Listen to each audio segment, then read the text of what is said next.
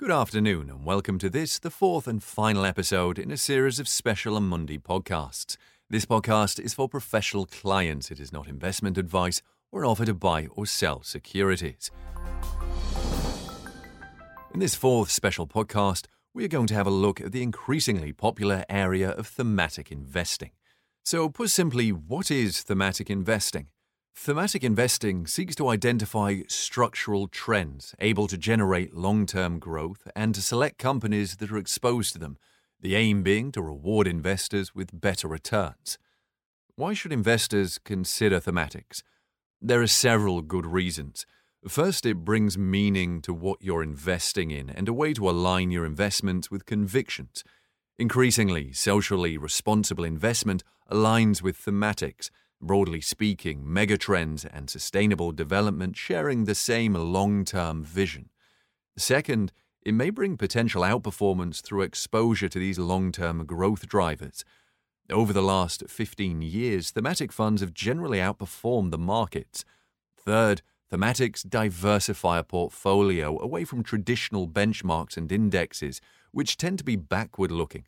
The U K's F T S E one hundred index, for example, is dominated by large financial institutions and carbon energy companies, which look set to grow more slowly than nimble rivals focused around technology and greener forms of energy.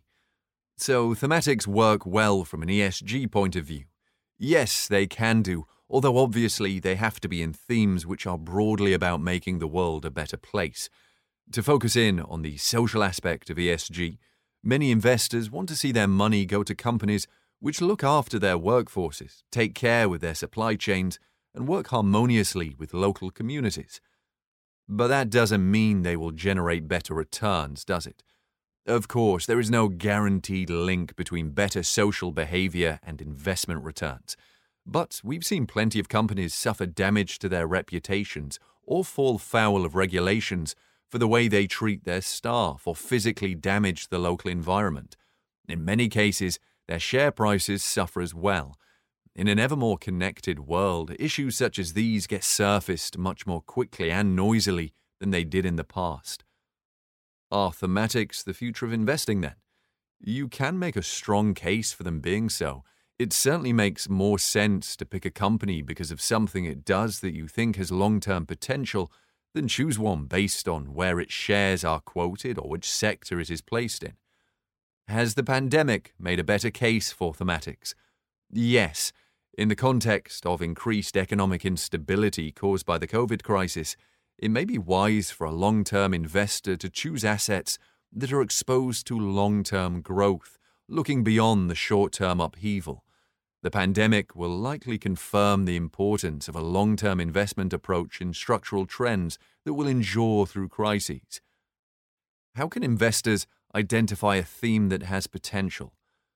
We prefer to avoid excessively narrow themes. Instead, we like themes that are diversified, flexible enough to cope with different market conditions, and provide multiple sources of potential performance. So instead of tapping into aging populations by narrowly investing in healthcare or pharmaceuticals, we advise looking more broadly to encompass other relevant sectors that may benefit from seniors' spending, such as leisure, robotics, automobiles, and financial services. So the future looks bright for thematics. Yes, we think that sustainability themes should come out reinforced, echoing the numerous discussions about a reshaped post-pandemic economic system. The social dimension of responsible investing should gain further ground as the severe economic disruption linked to the COVID nineteen pandemic has made social inequalities even more obvious and even widened them. Companies that behave badly and show poor awareness of social issues may face greater regulatory, political, and reputational risk, which are more likely to materialize in financial valuations.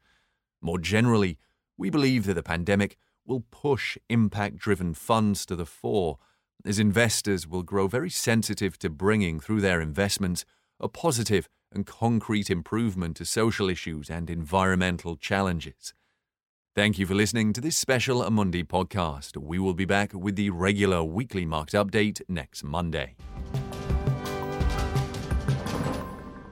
This material is provided to professional clients only, including financial intermediaries, and is not intended for the public. This material is for information purposes only, is not a recommendation, financial analysis, or advice, and does not constitute a solicitation, invitation, or offer to purchase or sell any security or services.